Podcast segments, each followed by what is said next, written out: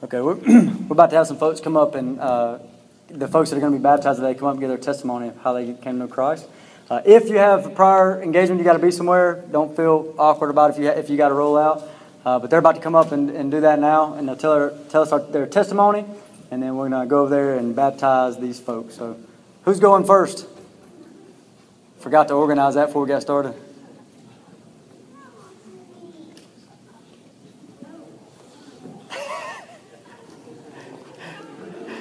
Stephanie got elected. Uh, where's Where's John and Rachel anymore? There. Okay. Stephanie, would you like to go ahead and start it off?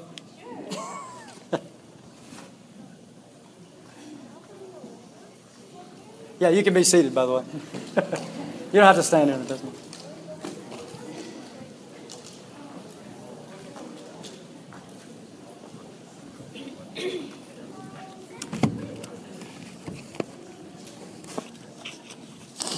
I didn't bring a paper, so y'all bear with me. Um, I'm Steph, for those of y'all that do not know me. Um, I will just say I am beyond pumped because I have not been baptized as a believer. I have been baptized in the past, and it was out of self righteousness, thinking it was good work, like, oh, this represents me to be saved, and that's just false. So I am glad that I get to rejoice with my brothers and sisters in Christ, and just a great representation. So um, for my testimony, just to share, um, I grew up as a child. Um, I, I, grew up as a child. um, but I grew up in a family. Um, I don't know my biological father, and just grew up with lots of divorce and different um, stories behind that. Kind of always a loner, and um, Praise God, though, through all that, He sought me out continually and always placed someone in my life to uh, continually try to share the gospel with me. And I was just hard hearted. So when I was younger, I was adopted by my mom's third husband, and um, we moved to Texas because of military. And there I met the first family to ever like truly share the gospel according to the word with me and my need for Christ and just showing me my sin. I met their daughter when I was in school, and I went always to their house. And so then I invited my family. I was like, "We need to go to church. We need to go to church." And so we started going. And then there's a huge difference, though. When um, I went to their house, I saw like how their father led them and her, and they would spend time in the Word together, and they worshiped the Lord together. And he would always talk about how great Christ was. And I still, I, I have vague remembrance of it, but I still talk to that family, and they're always praising the Lord on their lips. But then when my family went home, it was completely opposite. It was chaotic and hatred. And so, um, because I was doing good things, though, and I was a good kid, I grew up just thinking that I was saved. And obviously, that's not according to the word because we see that there is no one righteous, no, not one. And I was far and off from the Lord. And so later on, military again, we moved, and so I separated from the one family that I had um, truth from. And I did not know how to study the word. I didn't even have a Bible when I was a kid. But um, in high school, no, in middle school, I moved to Mississippi. And a friend of mine at school invited me to church again. And I was like, what is with these people? Always the South. And so, um, went to a church there and just started got plugged in again but never really put my faith in christ because i was just like okay this is good. Like i get this as understanding. It was all knowledge based and nothing about faith. And so i did not have any idea about my sin and then continued on. But then my ninth grade year my parents got divorced and it just kind of got crazy in my house and my mom became really abusive and um, people would always tell me, like the people who were part of my church that I had gone to and stuff were like, it's going to be okay, it's going to be okay, God's a good father. Well, because I didn't have like an idea of a good father, I was like, whatever. Like, I did not believe that God was good and I did not believe that He was a father at all. And so instead of putting my faith in Him, I kind of rejected it and I got annoyed and I hated believers.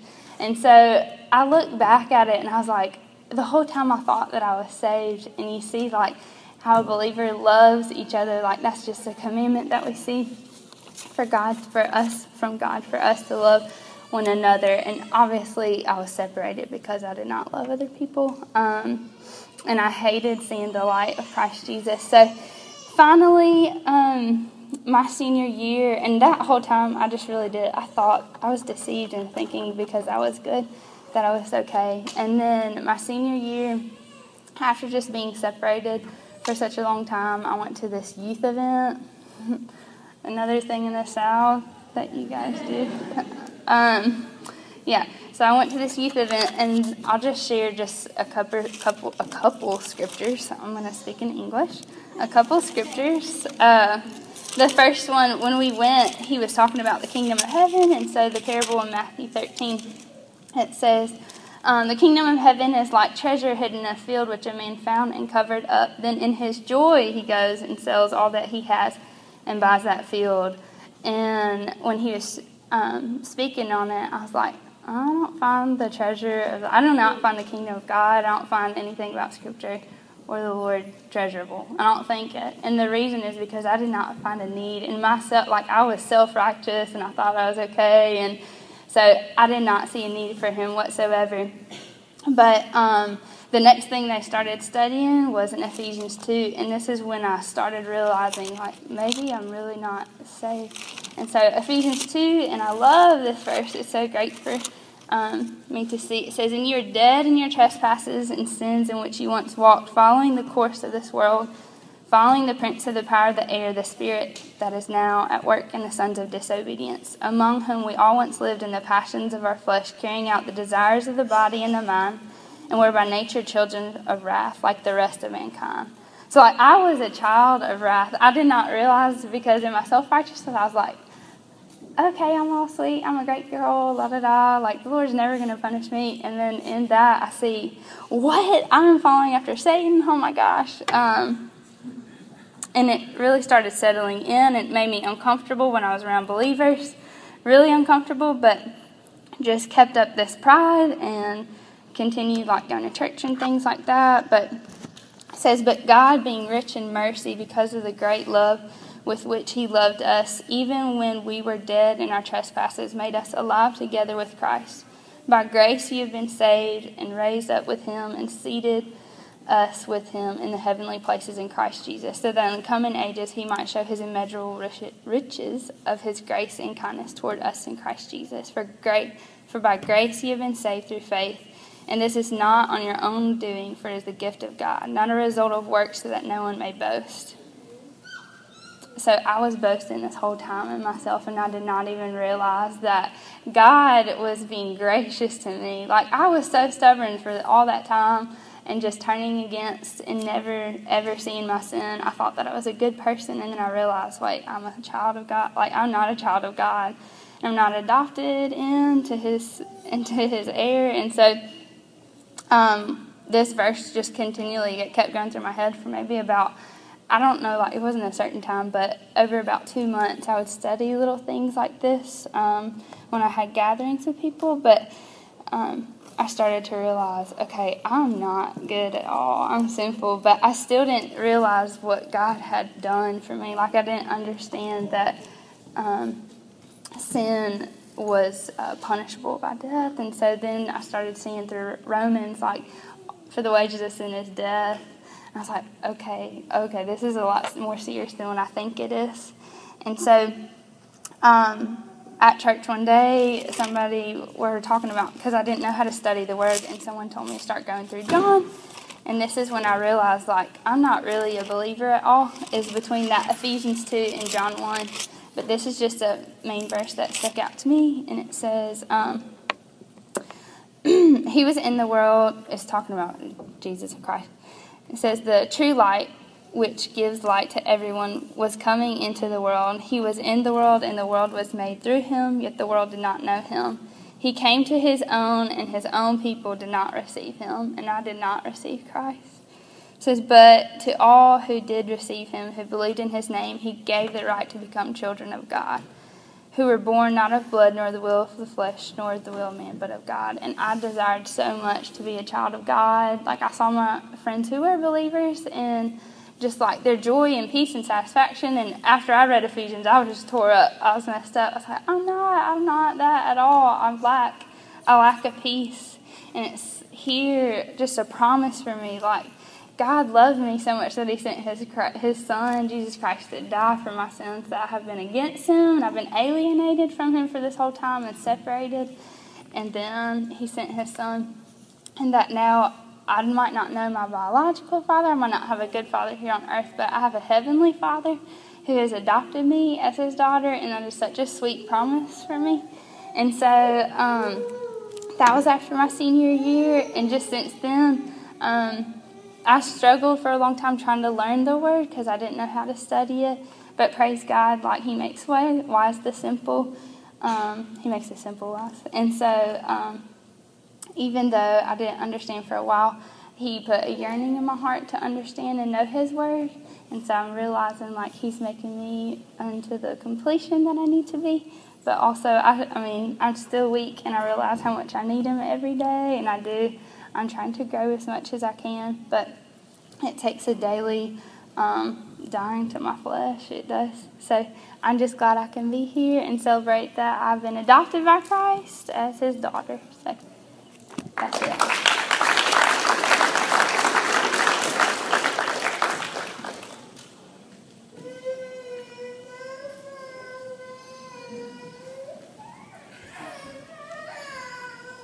Um, I'm a little nervous right now. So whenever I'm nervous, my English gets messed up. I hope you understand me. Uh, well, my name is John. I'm from Peru. Uh, I grew up in a family where we always talk about Christ, about Jesus.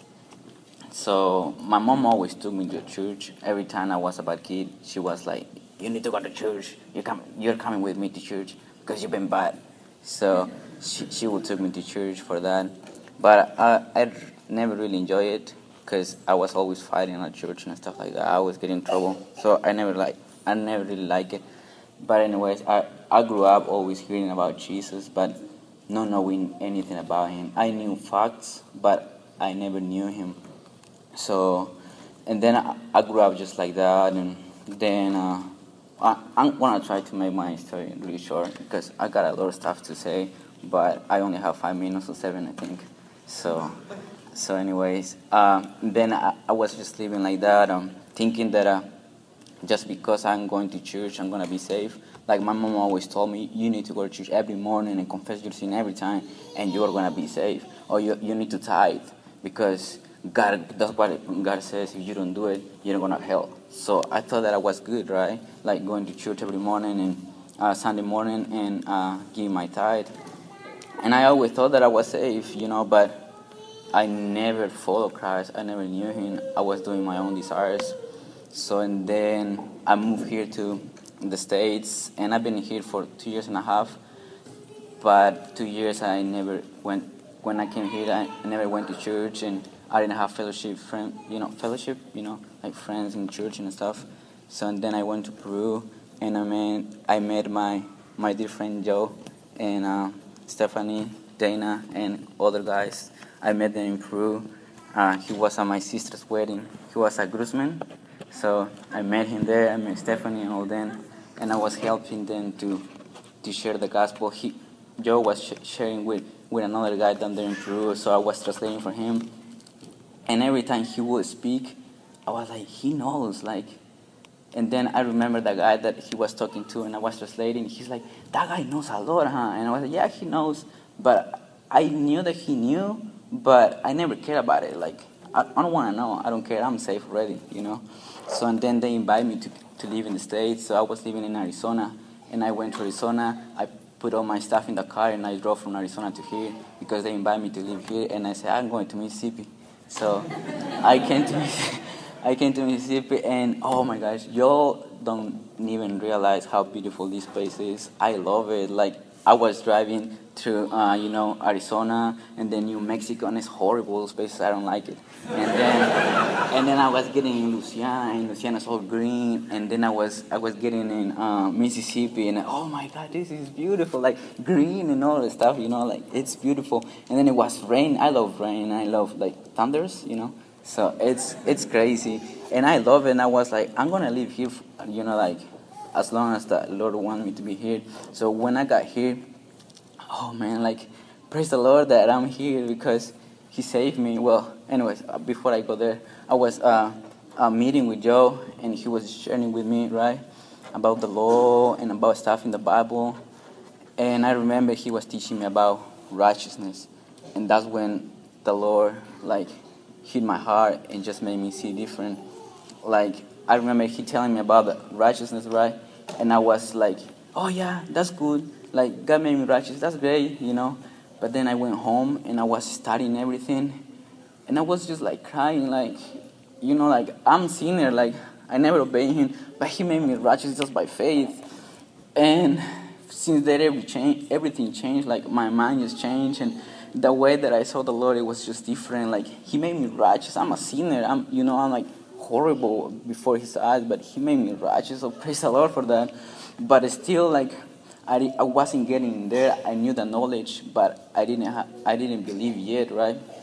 So and then I remember we keep meeting and meeting, and then I met Joel, and every one of you have planted a seed on me, and it's growing and it's just desiring the Lord. Like every time any of you were sharing something with me, you have no idea how helpful that was on me. Like you were planting stuff on me that I never saw before, and then I was like why these people love the Lord the way that I don't, why they know about Him and I'm no, I don't. So I think that I already knew, I already know because on Psalm uh, 19:10 it says that the the word of God is like a like it's sweeter than uh, honey, and once you try it, you know like you cannot leave it. And the Lord put His honey on my lips and now I want it and I desire it every time, you know, and it's just beautiful. And then on uh, 2 Corinthians 13 5 says, examine yourself. So I was seeing my life, and man, like, I was horrible. Like, I was never saved. So God took me from, from the place where I was saved because I did this and this and that to a place where I saved you. You didn't do anything, it was me. So, uh, I don't know, since then, it's everything different now, and He saved me from that. And um, Galatians uh, two says that I um, I have been crucified with Christ. Uh, it's no longer I who I live, but Christ who lives in me. And He lives in me. Praise the Lord for that. He died for me. I just um, want to read something on uh, Titus. I got a lot of stuff to say, but since I'm nervous, I'm kind of like forgetting everything. So I just wanna. I was reading Titus, and Titus three says um, on on three says, "For we ourselves were once foolish, disobedient, led astray, slaves to various passions and pleasures, passing our days in malice, envy. I don't know how to pronounce the word. Hated by others and hating one another. So that was us, right? Like all these bad things that we were doing, uh, following by um, passions and, and hating one another. That was us, right? That was me. That was us, church. And then uh, on forces, but it's like, oh, there is a hope. There is a hope for us, right? Like we're all of these, but I don't want to go to hell. I want to live with Christ. So, and then in forces, but when the goodness and love and kindness of God, our Savior, appears, so His love, kindness, His grace appear to us. And then what is this on five? He saved us. You see, you see what I'm saying? Like He saved us for what we were, and then says He saved us not because of works by done, done by us in righteousness, by according to His grace. So praise the Lord that His grace was shown to us, right? And man, it's just grace. I didn't do anything like now I, when I never I thought that old John, I see myself like pushing the gates of hell, trying to get out of there. But then God says, just have faith, because faith is the key that's gonna open those the gates. So He gave me faith, and now I believe in that. He's my Savior. Mark 16, 16 says, "Whoever believes and get baptized is saved." So praise the Lord for His grace and that He saved us. Amen.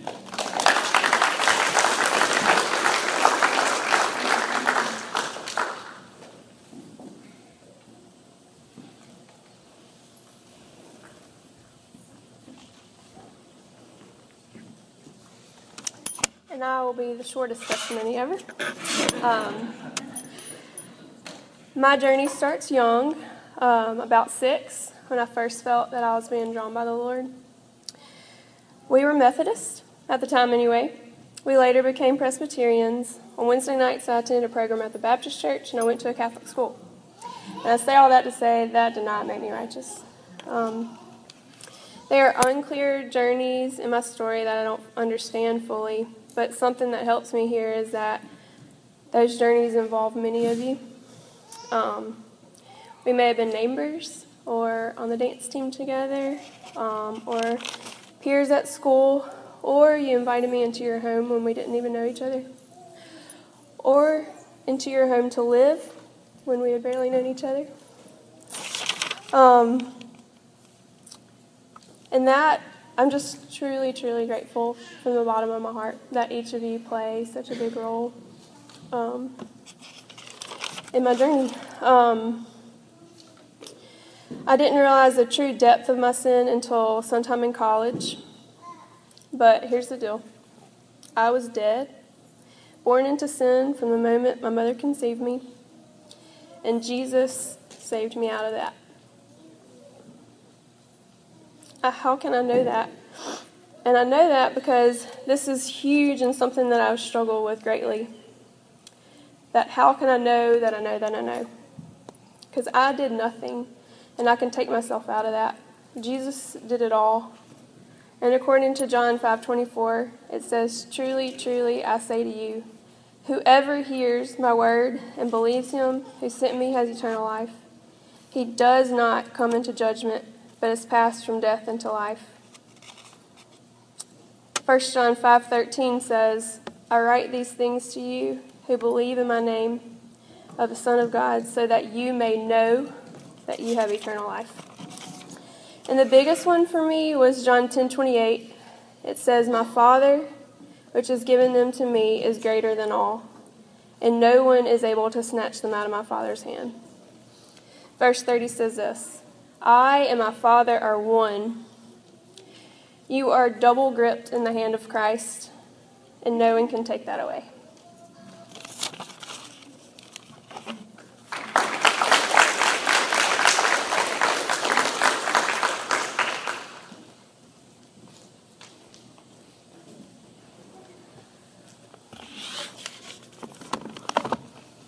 Say just a few words about baptism. This won't take long at all, and then we'll all make our way over over here and uh, be witnesses to uh, to this baptism. Uh, just real quickly, what we're about to do is in obedience to Jesus. Okay, this is not an invention of man or a product of church history. We are about to obey Christ, specifically in Matthew 28, part of the Great Commission. Jesus has commanded the church to baptize believers in the, in the Trinitarian name of God, in the name of the Father, in the name of the Son, and in the name of the Holy Spirit. We are to immerse people in the name of God as a symbol to what has already happened to them in Jesus. Okay, so I want you to think about baptism like this it is a powerful symbol to something that's already happened to believers. Think about a wedding ring. A wedding ring does not make someone married, but it lets every Sorry, bro. That's my that's my heresy filter. Okay, think about baptism like a wedding ring. Okay? It's a symbol. Wedding rings don't make you married, but they're a symbol that you are. They're evidence, they're a symbol. Okay? Baptism is a powerful symbol, and it's powerful because it's been ordained by Christ. And it's a symbol because baptism adds nothing to your salvation. Okay, we are righteous through faith in Christ. And the moment that we believe the gospel, God the judge rocks forward on the bench and he declares we're righteous in Jesus. Nothing can go against it, nothing can ever change it. Okay? So, according to the testimonies you just heard, righteous ones are about to be immersed in the name of God. And what that means is for their feet ever touch the water, they're righteous in Christ. Okay? This is a symbol. Baptism does not make us more righteous. However, it's a powerful symbol ordained by Jesus. Okay? This powerful symbol points to something that's already happened to the believer. This is why in Colossians 2, we, uh, let me just say this. We don't go around baptizing lost people. Why? Because it does nothing. Okay? Colossians 2 talks about us being baptized but raised through faith in Christ. And that's a good picture of what's happened. That we're about to immerse someone in the name of God in water, but they're raised not because we pull them up out of the water, they're raised through faith in Jesus. Okay? This has already happened. This is a symbol that points to the finished work of Christ. It's a powerful symbol.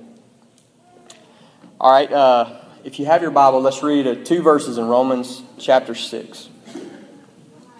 This powerful symbol. This won't take long.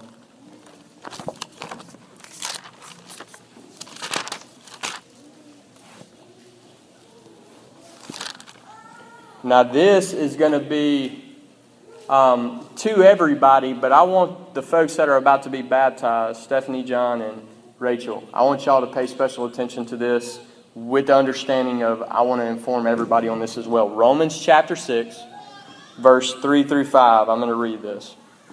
All right? Says, Do you not know that all of us who have been baptized into Christ Jesus were baptized into his death? We were buried, therefore, with him by baptism into death, in order that just as Christ was raised from the dead by the glory of the Father, we too might walk in newness of life. So I want you to think about this powerful symbol that Jesus has given us. This is really a two for one picture, okay? This symbol points to two things in one act. What are the two things? The burial of the believer with Jesus and then the resurrection, the raising of the believer with Christ. And so, as we view this, we're about to see a funeral and a birth happen in a moment, in a flash, in a moment. And it's death to the old man, life to the new. This has already happened, and this symbol points us to what's already been done. Okay, this is a powerful symbol done one time for the believer. Okay, we take the Lord's Supper a lot, it reminds us of our communion with Christ. Baptism is a once for all picture for the rest of your life to remind you that you have been grafted in, united to, joined to Jesus by faith, never to be separated again. This is, this is a picture of your union with Christ. All right, uh, this is a direct word to you who are about to be baptized. Romans chapter 6, verse 11 says this So you must also consider yourselves dead to sin and alive to God in Christ Jesus. And what I want to say to you is let this picture that we're about to we're about to obey Jesus in a minute, let this picture go with you for the rest of your life that there has been a powerful break in your life from sin, never to return again. Okay? You are to consider yourself dead to sin and alive to God in Jesus and let this symbol serve you in that way as a visual picture of that reality. Now, Last word to the church, okay? I don't know how many of this is a really popular story in the Gospels, but there's this guy named Lazarus, and he dies in the Gospels, okay? And in the Gospel of John, you can go read this. And Jesus goes to that funeral of the guy named Lazarus. And many of you know what happens, okay? Jesus is at the funeral, the tomb's closed. Lazarus been dead for a couple days, and the Son of God, in all his exalted authority, God, the God man in the flesh, he opens his mouth and he says, Lazarus, come forth. And a dead man was raised to life. Now, I want you to think about what you'd have done if you'd have saw that that day, if you'd have been standing there. You would have been praise to the King. He has all authority. Praise to his holy name. And I want to encourage you that as we witness this at a church, this is a spiritual picture of that reality. That this is evidence and witness and a symbol that points to our God raises the dead, the dead to life and gives us new life and salvation in Jesus. So praise to his name. You're about to have an opportunity to exalt him. So we're about to make our way over there. Let me pray for us. Uh, and then let's all head that direction. Lord, we love you. God, thank you for this picture. God, thank you that you save. Lord, and we ask that you would meet us, Lord. And as we seek to obey you, Lord, we ask that you would meet us. We ask, Lord, that you would bless this time in Jesus' name. Amen.